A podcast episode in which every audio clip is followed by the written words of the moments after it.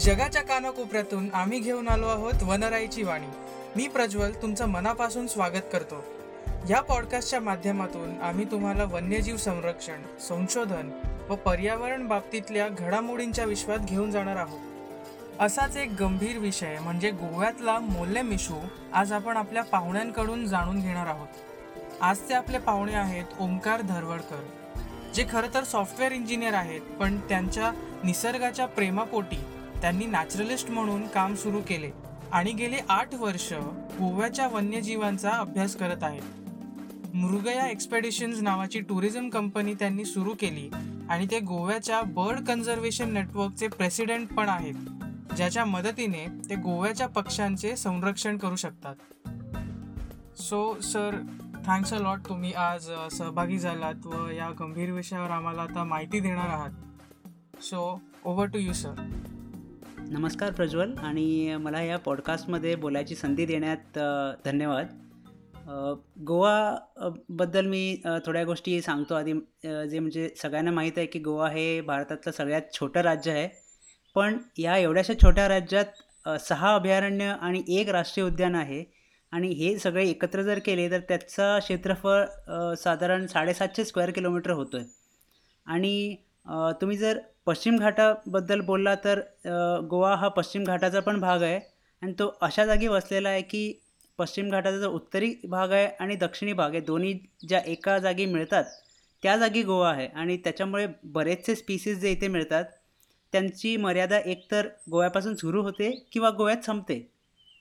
आणि हे जे गोव्याचे सगळे संरक्षित क्षेत्र आहे ज्यांना प्रोटेक्टेड एरियाज म्हणतात त्यात भगवान महावीर वाईल्ड लाईफ सँक्च्युरी आणि मोलेम नॅशनल पार्क हे दोन्ही एकत्र मिळून गोव्याचं सगळ्यात मोठं संरक्षित क्षेत्र होतं आहे आणि इथल्या बाकी जे अभ्या अभयारण्य आहेत जसं की म्हादई नेत्रावळी आणि कोतिगाव आणि बोंडला पण हे सगळे एकत्र मिळून एक मोठा संरक्षित क्षेत्र बनतो. आणि तसंच कर्नाटकामधलं जे काली टायगर रिझर्व आहे ते आणि इथले जे संरक्षित क्षेत्र इथले प्रोटेक्टेड एरियाज हे एकत्र होऊन एक मोठा टायगर कॉरिडॉर बनवतो. आणि कदाचित या एरियामधला हा सगळ्यात मोठा टायगर कॉरिडॉर असावा. आणि हे जे मोलेचं अभयारण्य आणि राष्ट्रीय उद्यान आहे याच्यात जवळजवळ हजारांनी वेगळ्या प्रजाती आहेत पक्ष्यांच्या फुलपाखरांच्या सस्तन प्राणी किंवा सरपटणारे प्राणी धरा आणि त्यातले शेकडो स्पीसीस शेकडो प्रजाती ज्या आहेत त्या फक्त पश्चिम घाटात मिळणारे आहेत ज्यांना एंडेमिक स्पीसीस असं म्हणतात जे जगात आणखी कुठेही सापडत नाही. आणि इथली ही जी एवढी सगळी जैवविविधता आहे जी नॅचरल हेरिटेज आहे आमची त्याला कशापासून धोका आहे ते म्हणजे आता गोव्यात जे तीन मेजर प्रोजेक्ट्स प्रपोज केलेले आहेत जे म्हणजे नवीन ट्रान्समिशन लाईन फोर हंड्रेड किलोवॉल्टची जो हायवे आहे जो अनमोडपासून पणजीला जातो आणि जो हन अनमोड ते मोले ह्या भागात ह्या अभयारण्यामधनं जातो. त्याचं रुंदीकरण आणि जो रेल्वे ट्रॅक आहे जो कॅसल रॉकपासून कुळेला जातो किंवा तिथनं पुढे वास्कोला पण जातो त्याचं दुपदरीकरण करण्यात यायचं आहे आणि याच्यापासून हे जी जंगलं आहे तिथे आणि इथली जी जैवविविधता आहे त्याला धोका होण्याची खूप शक्यता आहे.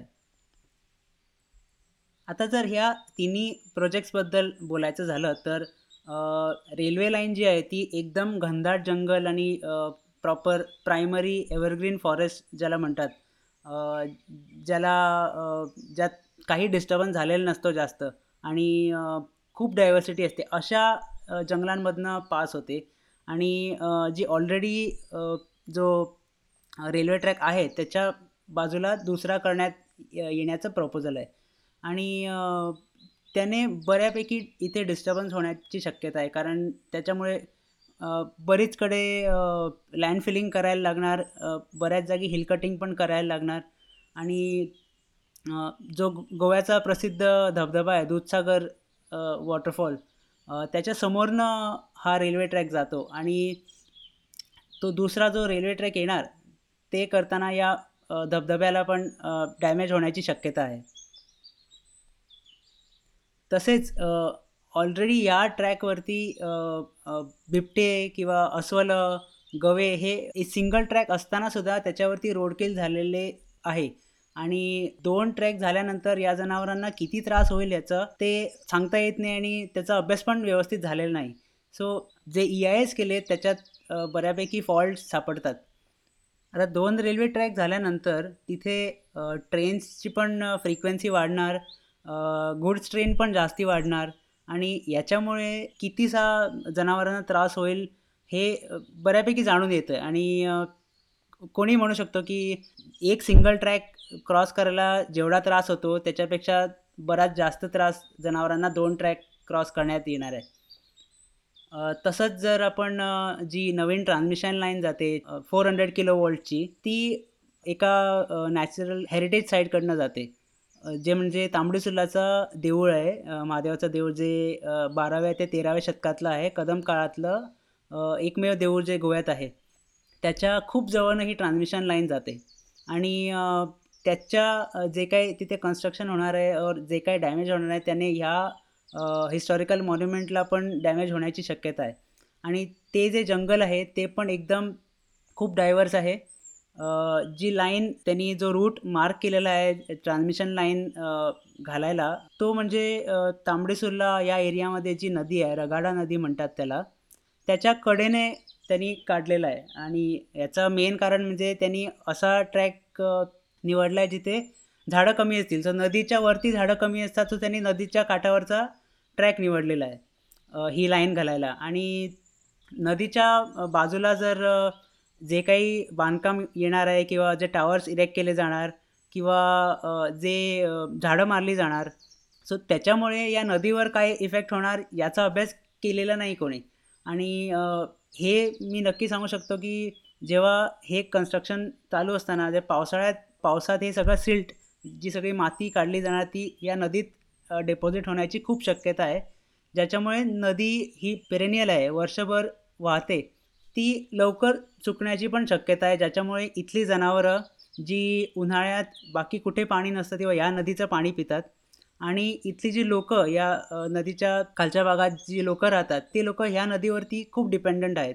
सो त्यांची शेती त्यांची बागायती त्यांची प्लांटेशन जी आहे इवन त्यांचे जे लाईफस्टॉक गुरं ही सगळं जनावरं वगैरे त्यांची या नदीवरती खूप डिपेंडंट आहे. आणि ही जर लवकर चुकली तर त्यांना याचा खूप त्रास होणार आहे. आणि रस्त्याचं बद्दल बोलायला गेलं तर हा जो एन्व्हायरमेंट इम्पॅक्ट असेसमेंट रस्त्यासाठी केलेला आहे तो कदाचित सगळ्यात अंडर एस्टिमेटेड इम्पॅक्ट असेसमेंट केला असं म्हणू शकतो. आणि तो खूप सबस्टँडर्ड आहे. हे एवढं कोणी सांगू शकतो की अनमोड घाटापासून पणजी हा त्यांनी ई आय ए केलेला आहे. जो साधारण एक साठ सत्तर किलोमीटरचा स्ट्रेच आहे. त्याच्यात फक्त एक पक्षाची नोंद केलेली झाली आहे. सो एकच पक्षी मिळू शकतो एवढ्या स्ट्रेचमध्ये हे मला तरी वाटत नाही की कोणीही बिली बिलीव करू शकणार. आणि असा ई आय ए त्यांनी एक्सेप्ट करून हे प्रोजेक्ट्सना क्लिअरन्स दिलेला आहे.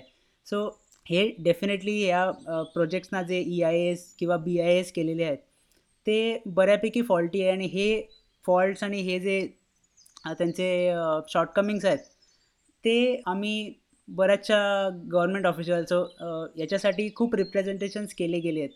सायंटिस्ट ॲकॅडमिशियन्स ॲडव्होकेट्स मग स्टुडंट्स टीचर्स टुरिझम ऑपरेटर्स या सगळ्यांनी भारताचे एन्व्हायरमेंट आणि forest minister Shri Javadekar central empowered committee regional empowered committee आणि इथला state government plus national board for wildlife यांना सगळ्यांना रिप्रेझेंटेशन्स दिलेली आहेत पत्र पाठवलेली आहेत.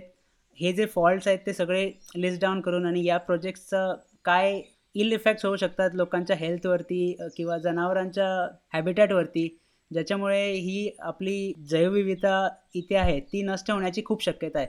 त्याच्यामुळे हे सगळे रिप्रेझेंटेशन्स पाठवले गेले आहेत पण अजून त्याच्यावरती काय रिप्लाय किंवा त्याच्यावरती काय ॲक्शन आम्हाला दिसत नाही आहे आणि ह्या तीन प्रोजेक्टसाठी जवळजवळ सत्तर हजार झाडं मारली जाणार आहे.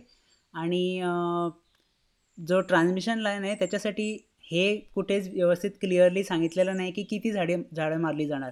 का काही वेळा गव्हर्नमेंट म्हणतो की एक हजार काही वेळा म्हणतो तीन हजार काही वेळा म्हणतो तेरा हजार. पण स्टेट वाईल्डलाईफ बोर्डच्या मिनिट्समध्ये त्यांनी मेन्शन केलं आहे की फक्त एक हजार झाडं मारली जाणार. आणि फक्त जिथे टावर उभे करणार तिथेच फक्त झाडं मारली गेली जाणार. पण हे कोणी समजू शकत नाही की हे सगळे टावर्स तिथे एवढे मोठे टावर्स उभे करायला जे सगळं इक्विपमेंट आणि मशिनरी जे काय लागणार तिथे काम करायला ते कसे नेणार तिकडे? सो त्याच्यासाठी रस्ते करायला तर नक्कीच लागणार.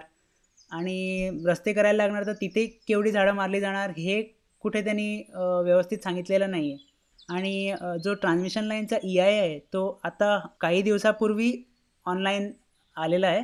त्याच्यापूर्वी हा पब्लिकसाठी ॲक्सेसिबल नव्हता. ज्याच्यावरती म्हणजे त्यांनी काय सर्वे केला आहे आणि काय रेकमेंडेशन सांगितले ते कोणाला बघायला मिळत नव्हतं. आता लोकांनी सोशल मीडियावर आणि प्रत्यक्षात ऑन ग्राउंड प्रोटेस्ट केल्यानंतर स्टेट गव्हर्नमेंटने हा जो बायोडायव्हर्सिटी इम्पॅक्ट असेसमेंट केला आहे तो ऑनलाईन घातलेला आहे. आणि एवढ्या सगळ्या प्रोटेस्ट नंतर म्हणजे लिटरली फ्रॉम गोव्याच्या प्रत्येक को- का कानाकोपऱ्यातनं लोकांनी प्रोटेस्ट केले तर तरी असं वाटतं की गव्हर्नमेंटला या लोकांचं ऐकायचं नाही आणि हे प्रोजेक्ट्स पुढे न्यायचे आहेत कशाही परिस्थितीत. सगळ्यात महत्त्वाची गोष्ट म्हणजे गव्हर्नमेंट आपल्याला हे सांगू शकत नाही की याचा लोकांना काय फायदा होणार.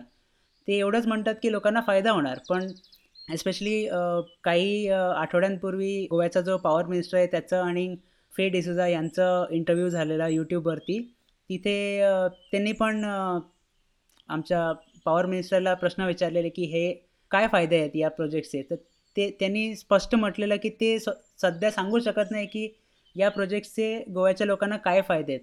तर जेव्हा स्वतः गव्हर्नमेंट क्लिअर नाही की फायदे काय होणार आहे तर हे प्रोजेक्ट्स कशाला म्हणून ते पुढे ढकलतात? हे समजून घेणं खूप कठीण आहे आम्हाला.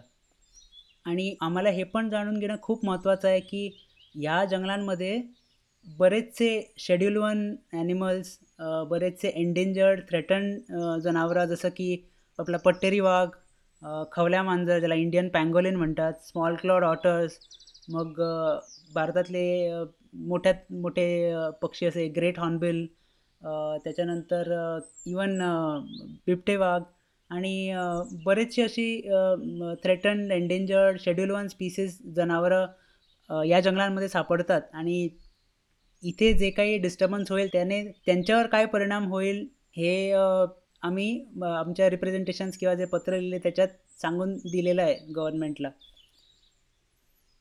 आणि हे आता तीन प्रोजेक्ट्स आहेत त्याच्यामुळे आपली या ज्या मोले अभयारण्य आणि राष्ट्रीय उद्यान आहे त्याचे चार भाग केले जाणार. सो फॉरेस्ट फ्रॅगमेंट होणार आहे आणि त्याच्यामुळे जनावरांना जंगलाच्या एका भागातनं दुसऱ्या भागात जायला खूप त्रास होऊ शकतो कारण मध्ये एवढे मोठे आर्टिफिशियल बॅरियर्स जे रस्ता जो हायवे आहे तो किंवा रेल्वे ट्रॅक त्याच्यामुळे त्यांना एकीकडनं दुसरीकडे जायला खूप त्रास होणार आहे. आणि याच्यामुळे ते जवळच्या गावांमध्ये येऊन तिथे मॅन ॲनिमल कॉन्फ्लिक्ट होण्याची खूप शक्यता आहे. या गोष्टी लक्षात घेणं खूप गरजेचं आहेत की जनावरांवरती किंवा आणि तिथे राहणाऱ्या लोकांवरती याचा काय इफेक्ट होणार? आणि सगळे जी लोक या प्रोजेक्ट्सना अपोज करतात ते हे पण म्हणतात की जर गव्हर्नमेंट काय फायदे आहेत ते सांगू शकत नाही तरी पण हे प्रोजेक्ट्स पुढे घेऊन जायचं निश्चय घेतला आहे त्यांनी. तर हे फक्त काही लोकांच्या किंवा काही इंडस्ट्रीच्या फायद्यासाठी असावे असं दिसून येतं. सगळ्यात महत्त्वाची गोष्ट हे आम्ही परत परत सरकारला सांगतो ते म्हणजे हे तिन्ही प्रोजेक्ट्स खूप जवळजवळ आहेत. सो या तिन्ही प्रोजेक्ट्सचं एकत्र एक क्युम्युलेटिव्ह असेसमेंट करावं. म्हणजे की या प्रोजेक्ट्समुळे टोटल केवढा इम्पॅक्ट होणार आहे या अभयारण्यावर आणि या इथे राहणाऱ्या लोकांवरती हे जाणून घेणं खूप गरजेचं आहे. आणि त्याच्यामुळे ह्याचं हे तिन्ही प्रोजेक्ट एक सिंगल प्रोजेक्ट असल्यासारखं धरून त्याचा इन इम्पॅक्ट असेसमेंट करावा. हे परत परत आम्ही सांगितलेलं आहे. पण अजून तरी ते कोणाच्या कानावर पडत नाही गोवा हे आता खूप लोकांचा भारतभर किंवा इवन भारताच्या बाहेरच्या बऱ्याचशा लोकांचा हे प्रिफर्ड वेकेशनिंगची जागा आहे. हॉलिडेज किंवा सुट्ट्या स्पेंड करायला लोक गोव्यात येतात. पण जे गोव्यात राहणारी लोक आहे प्लस जे गोव्याच्या बाहेरनं इथे लोक मजा करायला येतात त्यांनी हे पण समजून घेतलं पाहिजे की हे जे प्रोजेक्ट्स आहेत ते जर व्हायला दिले किंवा व्यवस्थित त्याच्यावरती अभ्यास न करता हे जे प्रोजेक्ट्स झाले तर गोवा आता जसं आहे तसं राहणार नाही पुढे. आणि इथल्या लोकांनी प्लस जे बाहेरचे लोक इथे येतात त्यांनी आता गोव्यासाठी उभं राहिलेलं खूप गरजेचं आहे. हे तुम्ही करू शकतात आपल्या युनियन एन्व्हायरमेंट आणि फॉरेस्ट मिनिस्टरना ह्या जे क्लिअरन्सेस दिलेले आहेत ते नकारायला पत्र लिहू शकतात. आणि त्या पत्राचा लिंक या पॉडकास्टच्या डिस्क्रिप्शनमध्ये दिलेला आहे. दुसरं म्हणजे काही इंस्टाग्राम अकाउंट्स आहेत जे या प्रोजेक्ट्स आणि हे जे प्रोटेस्ट चालू आहेत आणि कशासाठी लोक प्रोटेस्ट करतात आणि या प्रोजेक्टचे काय इफेक्ट्स होणार आणि काय लेटेस्ट अपडेट्स आहेत ते त्या इंस्टाग्राम अकाउंट्सवरती खूप रेग्युलरली घालतात. त्यांचे पण डिटेल्स इथल्या डिस्क्रिप्शनमध्ये दिलेलं आहे. सो माझी सगळ्यांना एकच रिक्वेस्ट आहे की तुम्ही सगळ्यांनी पण हे या प्रोजेक्ट्सबद्दल बोलावं. त्याचे जे काही इल इफेक्ट्स होतात जनावरांवरती किंवा इवन लोकांवरती ते त्याचा अवेअरनेस बाकी लोकांना करावा आणि आम्ही जो आमचा आवाज काढतो जे प्रोटेस्ट करतात या प्रोजेक्ट्सच्या विरोधात त्याला तुमचा पण आवाज देऊन आमचा आवाज मोठा करावा अशी माझी फक्त रिक्वेस्ट हो खरंच. आमची सर्व प्रेक्षकांना विनंती आहे की तुम्ही कृपया डिस्क्रिप्शनमधली लिंक उघडून पहा आणि या मोहिमेला प्रतिसाद द्या. त्याबरोबरच तुम्हाला या विषयावर अजून माहिती हवी असेल तर आम्ही काही इंस्टाग्राम हँडल्स डिस्क्रिप्शनमध्ये दिले आहेत. त्यात दिलेली माहिती आवर्जून वाचा आणि ओमकार सरांचा इंस्टाग्राम हँडल फॉलो करायला विसरू नका. खूप खूप धन्यवाद सर. तुम्ही आज तुमचा वेळ काढून सहभागी झालात आणि आशा आहे की पुढे आपली अशीच भेट होत राहील. तुम्हाला हा एपिसोड आवडला असेल तर प्लीज ह्या व्हिडिओला लाईक करा. हा विषय जास्तीत जास्त लोकांपर्यंत पोहोचवण्यासाठी हा व्हिडिओ शेअर करा आणि असे अजून विषय जाणून घेण्यासाठी आमच्या चॅनलला सबस्क्राईब करा. आमच्या सोशल मीडिया हँडल्सवर तुम्ही तुमचा रिव्ह्यू देऊ शकता किंवा तुम्हाला पुढच्या भागात काय ऐकायला आवडेल हे नक्की सांगा. पुन्हा भेटूया पुढच्या भागात तोपर्यंत सुरक्षित रहा आणि आपली काळजी घ्या. धन्यवाद.